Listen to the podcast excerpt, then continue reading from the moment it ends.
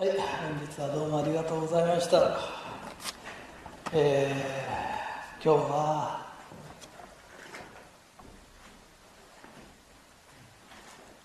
一生懸命やります。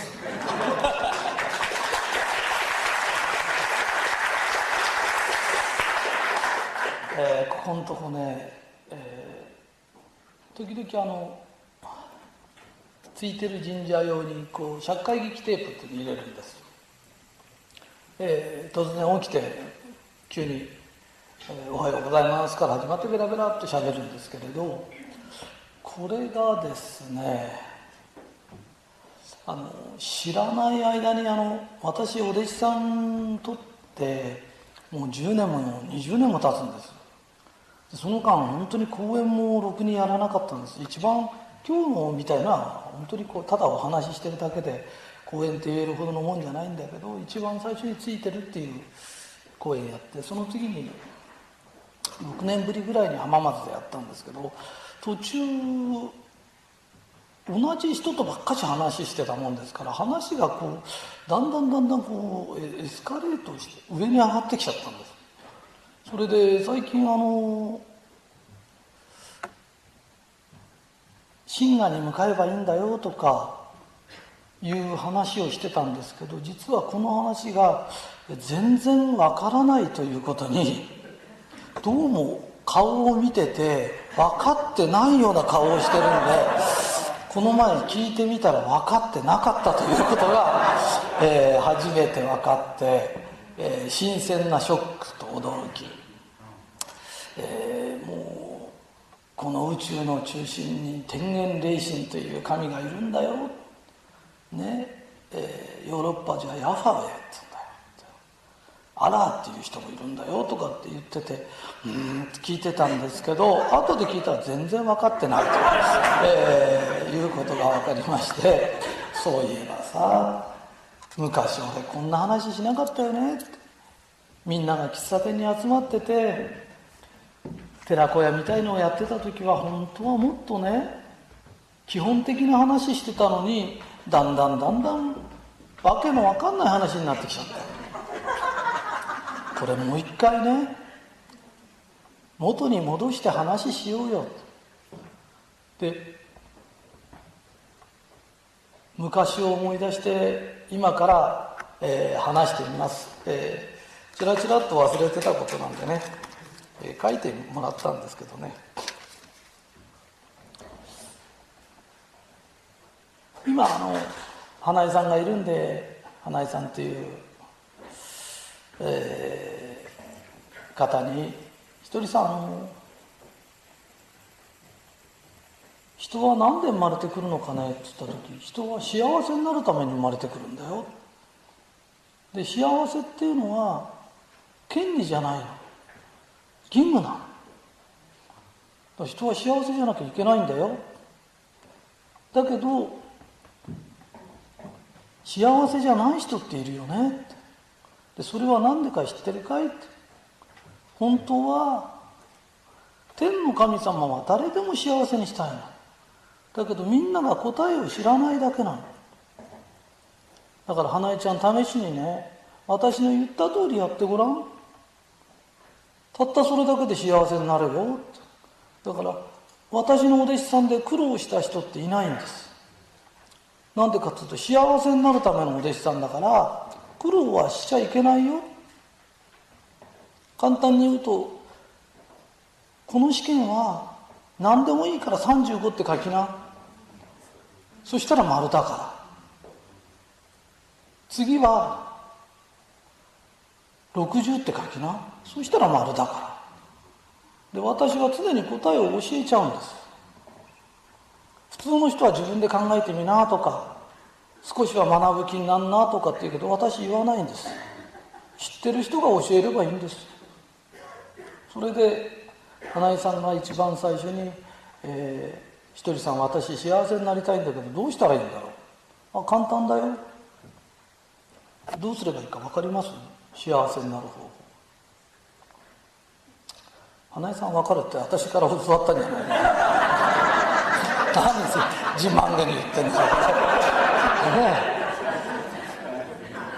まず幸せになるコツっていうのは艶なんです。顔の艶出すことなんです。真相の人と服装な人がいる。で顔が真相で幸せになることはできないんです。その代わし服装で嫌な人生を送ることはできないんです。それで顔の層っていうとみんな、えー、ここにほくろがあるとか目が離れてるとかくっついてるとかね。丸顔だとか四角だとか言うけどそんなのどうでもいいんです。顔立ち好みですから。そんなことはどうでもいいんですよ本当に。一番問題は艶があるかどうか。それでこれがまた不思議なんだけどえー後でこちらに花屋さん来てますからね。もし、えー、誰か塗ってもらうとあこのぐらいの艶のこと言うのか、えー、よく艶をこう出すんだよってこう見つけてあげるのね。ああよくなったって。その場は言うの。その人。で次の日会うとまたガサガサの顔してるの。そういう人ってずっと貧乏してずっと苦労してる。本当にそうなの。でねちゃんとその艶を守った人で幸せにならなかった人って一人もいない。本当に艶なの。だから艶ってすっごく大切なんだよ。だから何回も何回も艶出してね。でそのうち幸せになると艶が出てきちゃう。最初はオイルやなんか塗らなきゃならない。ねあの、えー、売れてる女優さんでもそう。それからね飛ぶ鳥を落とすようなあの男の人でもそういう人のね奥さんでもそう。肌のカサカサの人とかいないよ。本当に人相って大切なの。で一番最初に教えたことは何ですかって言った時お弟子さんになって一番最初に教わったことが艶を出すんだよ。そして艶出して、ね、そしたらそれだけでお仕事やってたんだけどお客さんの数がどんどん増えてくる。でみんなも「花江ちゃん最近艶いいね」とか言ってくれるようになる。で嘘みたいだけど本当にそうなの。だから何やってもうまくいく人といかない人がいるの。えー、普通ね。普通だと艶がないの。いい人は艶がある。で普通以下になってくるとどうなるか知ってる？顔にねすすみたいのがついてる。本当にねあの人最近くすぶってるってくすぶるって顔にすすがついてるみたいな。だからどんどんどんどんまあ言葉は悪くてこれは後でブーになっちゃうのかどうか知んないけどほらあのねやりたくてやってんじゃないんだけどホームレスの人みたいにいるよね。ああいう人って顔がくすぶってて顔洗ってないからじゃないんだよ。本当に洗ってもダメなの。うん。本当にね層が出てくるのね。だからまずこれよしな。そしたらすごくね良くなってきて。私の10人の弟子さんに一番最初に教えたことって艶なの、ね、その頃は、えー、大宇宙霊がとか言ってなかったらもっとすごい簡単な話でね。それでその次にねもっと幸せになりたい。で結局私のお弟子さんもほらまあ、いくら聞いてもタダだってこと知ってますからどんどん聞くのね。でもっと幸せになるのよひとりさんどうしたらいいの？先ほどの和美さんでも何でもみんなそう。えどうしたらいいの？この人に全ての良きことが雪崩のごとく起きます。1日100人いるんだよ。それを1000日続けるんだよ。これを1000日修行その1000日修行してごらん。人の幸せを願い出すと人相が変わってくるの、えー、テレビでニュースってニュースでいいことってめったやないでしょ？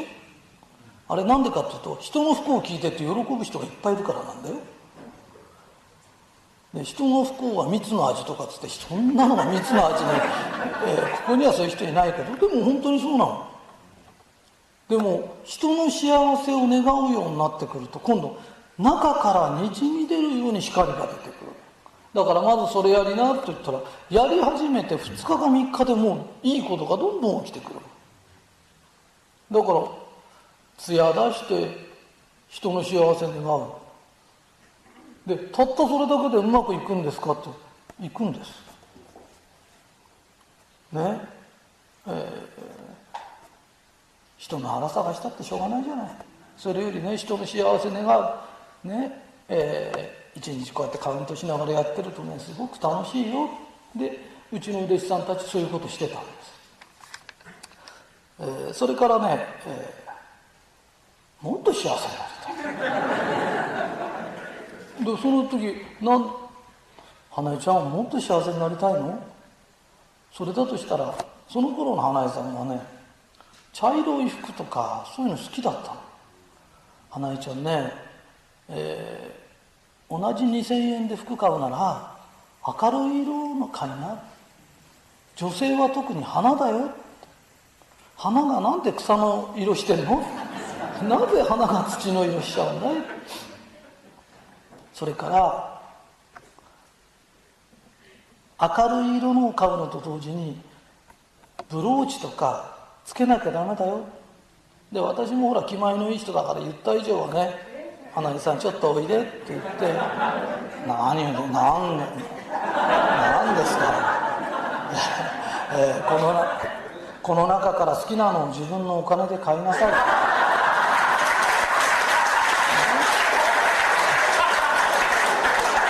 えー、本当にね最初だけついていかないとダメなの。なんでかっていうと自分の好みで買うと必ずね小さいの買うの。小さいの買っちゃう。で花江ちゃんちっちゃいの買ったのは何でだか知ってるかい？それは自分のためなんだよ。遠くから見た人にもね幸せになってもらいたい。花江ちゃん自分のためにおしゃれしてるんだよ。それじゃダメだよ自分が明るい服着るのも世の中明るくしたいから。ここにブローチつけるのも人様のためにつけるんだよ。自分のためにするおしゃれはいくらお金かけてもエゴなんだよ。だからそんなことはいけないよ。それと女の人って観音様と同じないくら精神的な勉強しようが何しようがあんまり地味だとそういう人に憧れないの。人が憧れるような格好しな。で憧れてついてきた人に精神的な話しな。だから観音様ってすごいおしゃれな、えー、阿弥陀様っているでしょ？えー、阿弥陀如来っていうのがいるんだけど如来の下が、えー、菩薩菩薩は、えー、阿弥陀様ぐらい偉くなると、えー、タオルみたいの巻いてそれで済ましちゃってね、タオルだかなんてシーツだか知んないんだけど、えー、しゃれっ気ないんですよ。だけどそれだと近づきがたいの。と途中にね菩薩というくらいがあるんです。だから菩薩さんっていうのはもう本当に着飾ってて綺麗な。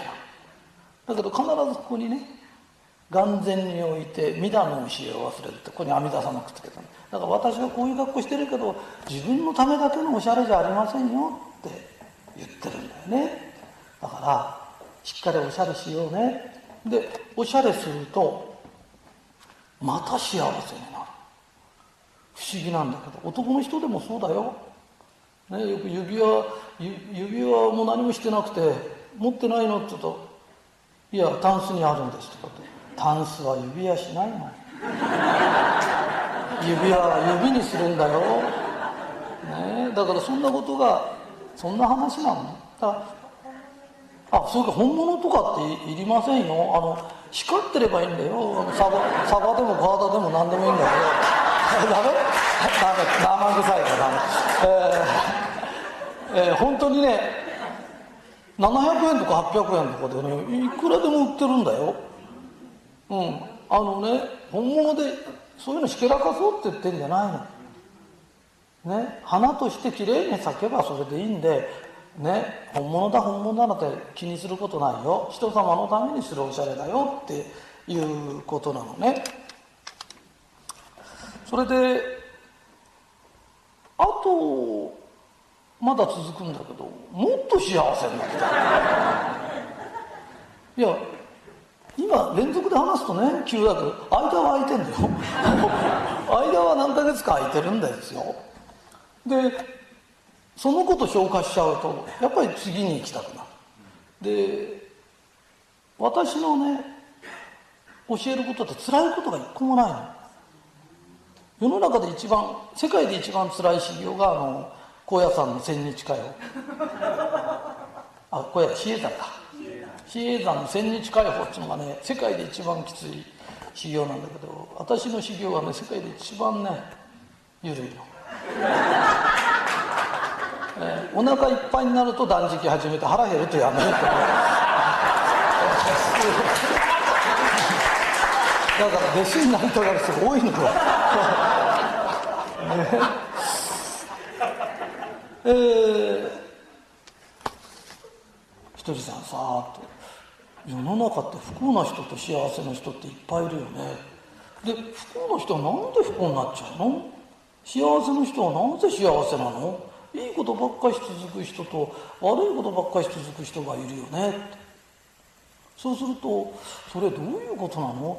で花江さんも聞き出すとしつこい人ですから、えー、私が言うまで喋ってます。それでうんそれってね言葉なんだよ。えー、初めに言葉ありきって、えー、ヨハヨハネの福音書っていうのがあって聖書に書いてあるのね。初めに言葉ありきって書いてある。でその言葉なんだよ。神様ってやることうつなんだよ。意外って。ヨハネの福音書に書いてあるんだけど色は四十八文字も四十八文字なんで48の音と書いてヨハネと読むんだ。で言葉が本当に最初なんだよっていうことを粋な計らいでね、えー、してくれてるんだけどいいことばかしが続いてこの言葉を言ってると天国に行ける言葉とこの言葉を言ってると悪いことが連続して起きてそのまま地獄に行けるという言葉がある。それで悪いことが起きてる人間って必ずこれを言ってるから、えー、昔思い出して書いてきたんですけどそのうち、えー、もしかするとついてる神社でくれるかも分かりません。天国に行ける言葉ついてる。嬉しい楽しい。感謝してます。幸せありがとう。これをいつも言ってる人がいるの。でこれじゃない言葉があるの。まっすぐ地獄へ行けるという。まっすぐ迷わず行けるんですよこれ。浮遊霊にもなれないぐらいまっすぐ地獄へ行けるぐらいの言葉。不平不満愚痴泣き言悪口文句それから心配事。それでね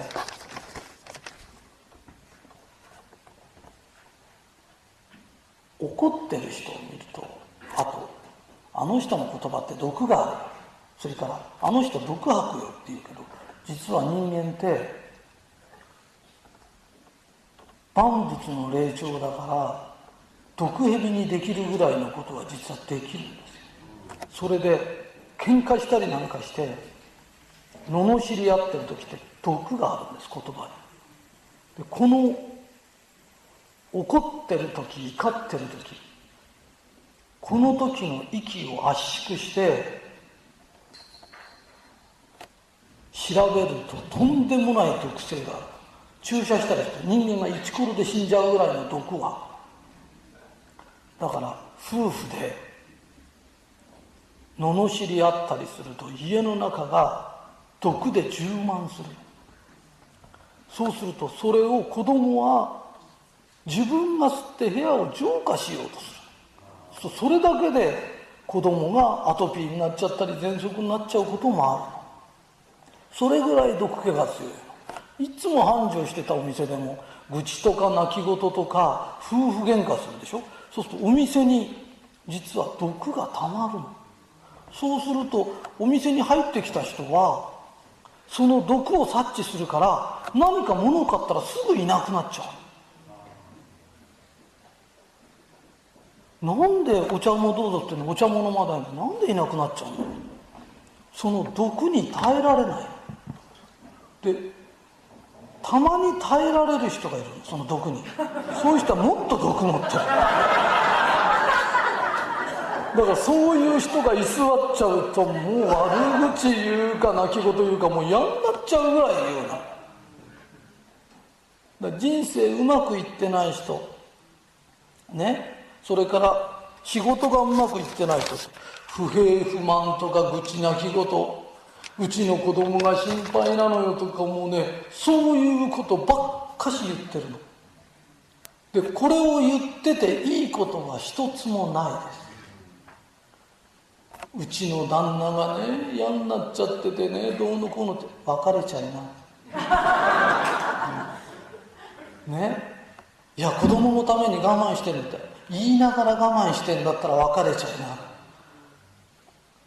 別れることよりもその愚痴を言ってることの方が悪い。別れたって幸せになる人はいくらでもいるけどその愚痴を聞かされながら健康になる子供とか幸せになる人っていないんだよ。ね、会社の上司でも何でもそうなの。もうあの人嫌になっちゃうこの人嫌になっちゃう。言葉には不思議な力が幸せだなって言うともう一回言わなきゃならない現象が必ず起きるって法則がある。だから泣き言を言って旦那の悪口を言うとまた悪口を言わなきゃならないことが必ず起きる。そうするとまた言うの。そしてエンドレスで言わなきゃならない。わかるかい？で言いながら自分の運勢が悪くなってっちゃうんだよ、ね、だからそれやめようね、えー、十何年も前に教えたことです。でたったこれだけなの。この言葉のどっち使ってますか？だから本当に天国行きの言葉使ってて不幸なんか人っていない。会社で嫌になっちゃうのよってあんた言葉変えてみな。類友の法則っていうのがあってね、今のあなたに起きてることは今のあなたにちょうどいいってお釈迦様の法則がある。地球があって地球の周りを月が回ってる。いいですか？月回ってますよ。これは月が向こうに行こうとしたの。そしたら地球の引力に引っ張られちゃったであっち行こうってするのと落っこちようってのがバランスが取れたぐるぐるぐるぐる回ってる。わかりますか、えー、旦那の悪口うちの旦那はこういう人でこういう人で。俺が紹介したんじゃないでしょ、ね、だからあなたにブスブスブスブス言ってる旦那もよくないけど見ず知らずに初めて会った俺に旦那の悪口ずっと言ってるっていうのはあんたね釣り合いが取れてんだよだってあの釣り合わざるは不仲のもとっつって釣り合ってなかったら不仲になって必ず切れてっちゃう会社の悪口でずっと言ってることじゃあやめればっていややめるということはできないんですよねだから会社の悪口言っててもやめることができないあんたにとってぴったりの会社なんだよ。今のあんたにちょうどいいの？でこの世の中今のあんたにちょうどいいことしか起きないんだよ。でもし変えたかったら言葉変えな。課長がガミガミ怒鳴るんです。ね？そうすると課長は自分を抑えられないんだよね。であんたはよそ行って課長の悪口を言うのが抑えられないんだよね。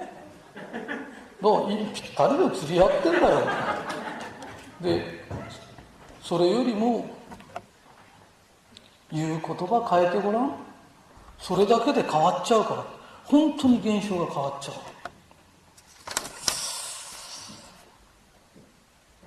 あとね病気になっちゃう人っているよね。不幸な不幸な人っているよね。あれの原因。ひとりさん教えてくれる？あ教えてやろうかと自分が許せないって。うちの親が許せないんです。うちの誰々が許せないんです。そういう人って最終的に自分が許せない。幸せになりたかったら自分を許すっていうの。私親がどうしても許せないんですと親を許せない自分を許すっていうの。と許すっていうと許すって緩むっていう意味な体の硬直が緩むの。硬直させておくと交感神経がもろに働いて、ね、下流球やなんかが動き出すと自分の体を破壊していっちゃう。今は免疫学でそういうの分かってきた。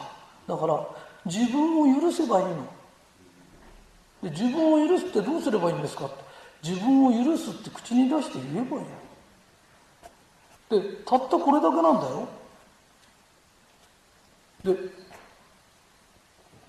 ひとりさんからそうやって教わったのに私は人を許せないんですったら教わったのに許せない自分を許すっていいなでどこまで行ってもそうなのいいか人を許せないと体に硬直が起きる。許せない状態ってだらっとして許せませんっていう人は少ない。大概許せない人はどっかに力が入ってんだよ。ね？いつも頭痛いんです。頭って目上だよね目の上でが痛いんだとしたら目上の人で上役とか親とかあんちゃんとか目上の人で嫌ってる人いるだろう。そういう人がいると目から上に硬直が起きる。だから頭が痛くなるんだよ。だからそれよしな首が痛いんです。首って頭と胴体をつなぐとこなんだよ。だから人間関係。人間関係でトラブってたり腹立ててると首が痛くなるよ。ね。それは同級生でもいいんだよ。同じぐらいの人たちのことでもそう。目下の人に腹立てると腰が痛くなる、えー、子供のこととかね。自分より下の人間に腹立てて。で怒ってぐっと押さえて私は何も言わないのって。ぐっと押さえるとそれどこ行くと思うって。その怒りをぐっと抑えると腰に溜まっていた。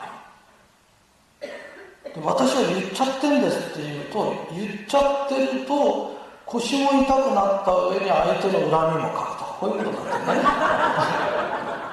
うん、たったそれだけ、えー、この前も仙台にちょうど行ったらね、えー、政治家の人が来てねえー、なかなか偉い仕事で、えー、衆議院議員をテレビ出て、えー、生に言うと差し支えがあるんですけどその人が手のここに膨れができちゃうこれは何の意味かでしょう。それは自分の手先で使ってる人部下の人で腹立ててる人いるでしょう。本当はねどっちまあ、女性とか男性とかね。あるだんだんだんだんねこういうことも本当にね怒るとどうなるとかよく因果因果って言って因果って怖いんじゃないんだよ。因果って最近ねいろんなことが分かってきてがんになる人をずっと調べてったらがんになる前にどういうことがありましたって聞いたらみんな同じような経験がある。ってことは原因があるから結果が出る。因果って怖いんじゃないんだよ。お水飲んだらおしっこ出たっていうのと同じだから。ねだからたったそれだけのことなの。えー、がんになる人は覚えててくださいね、えー、ここにもだいぶいると思います、えー、頑張りすぎか頑固の人。で人生頑張りすぎちゃダメだよそれからあんまり頑固になっちゃダメだよ。それを教えてあげる。だからうちの会社の健康食品飲んでてがんでもう死んじゃうって人で生きてる人いっぱいいるの。一人さんが作った健康食品すごい効きますねうちのが効いてんじゃないの。その人が頑固やめたの。原因は頑固か頑張りすぎなの。ね？うちの問題じゃないんだよ。胃が悪くなる食べ物に対する感謝が足りない。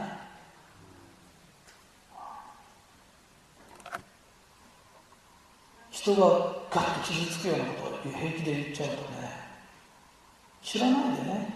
先ほど俺も知らないで人を傷つけちゃうでも知らなかろうが何だろうが人のことを傷つけると超やられちゃう。でそれに頑固とか頑張りすぎが加わると腸がんになっちゃう可能性が圧倒的に高い。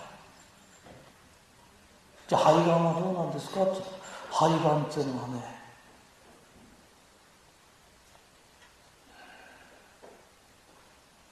心配しすぎるんだね心配事の強い人それから責任感が強い人っていうの。はそういう人っていうのは肺をやられちゃう。だって人間ってね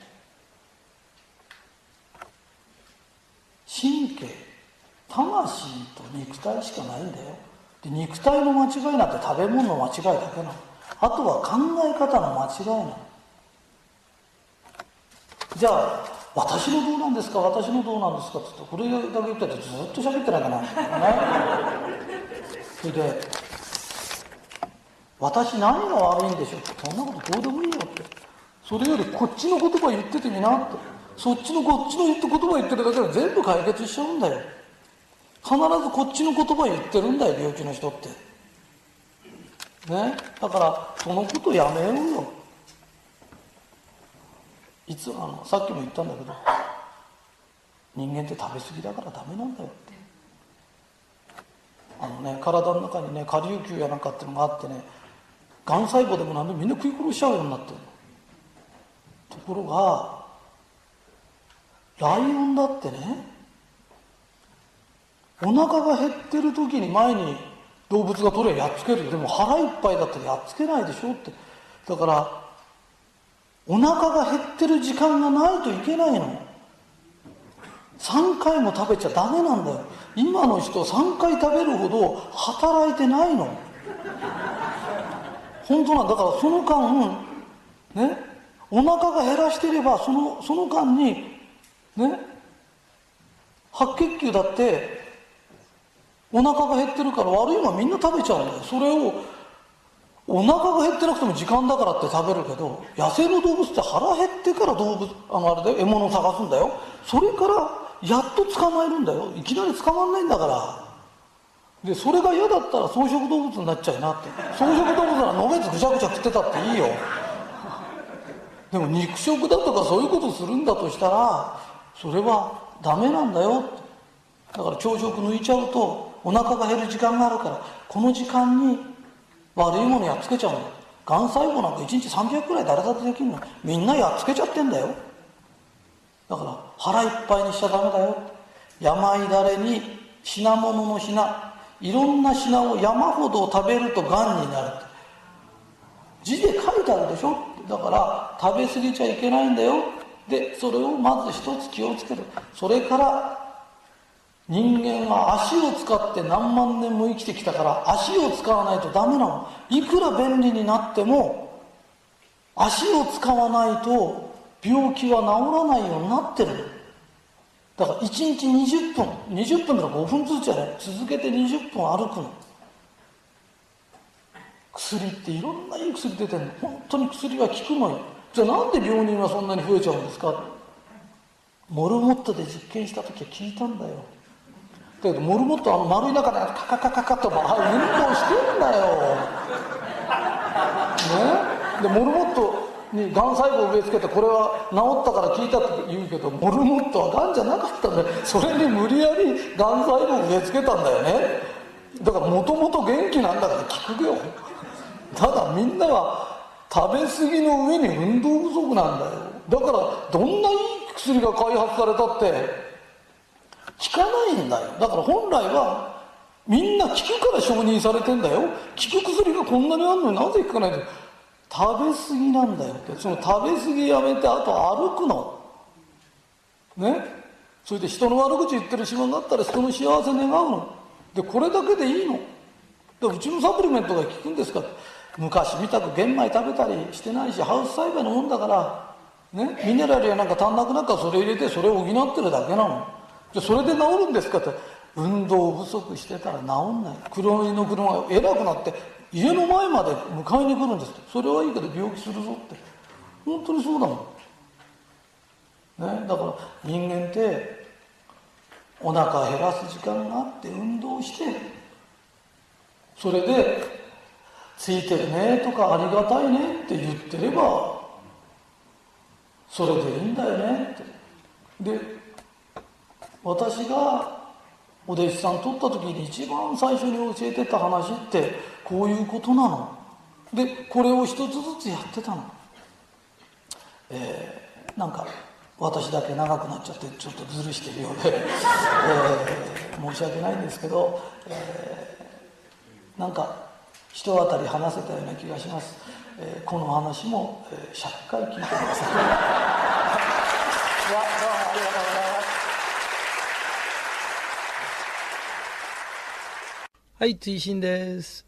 えっ、ー、と今の講演の中で、えー、私が「えー、この人に全ての良きことがなだれのごとく起きます。っていうのを、え、1日100人に1000日言ってください。って1000日修行っていうのがありますけどあの普通の人は1日10人でいいですよ。それで100日修行で10分の1で十分です。それとあの、10人言えなかった人がもしいたら5人でも1人でもいいです気楽にやらないと続きませんからねえー、一人のも言えない死があっても構わないです。でそんなこと気にしないで人の幸せを願うっていう気持ちが大切ですから気楽にやった方がいいですよ。以上です。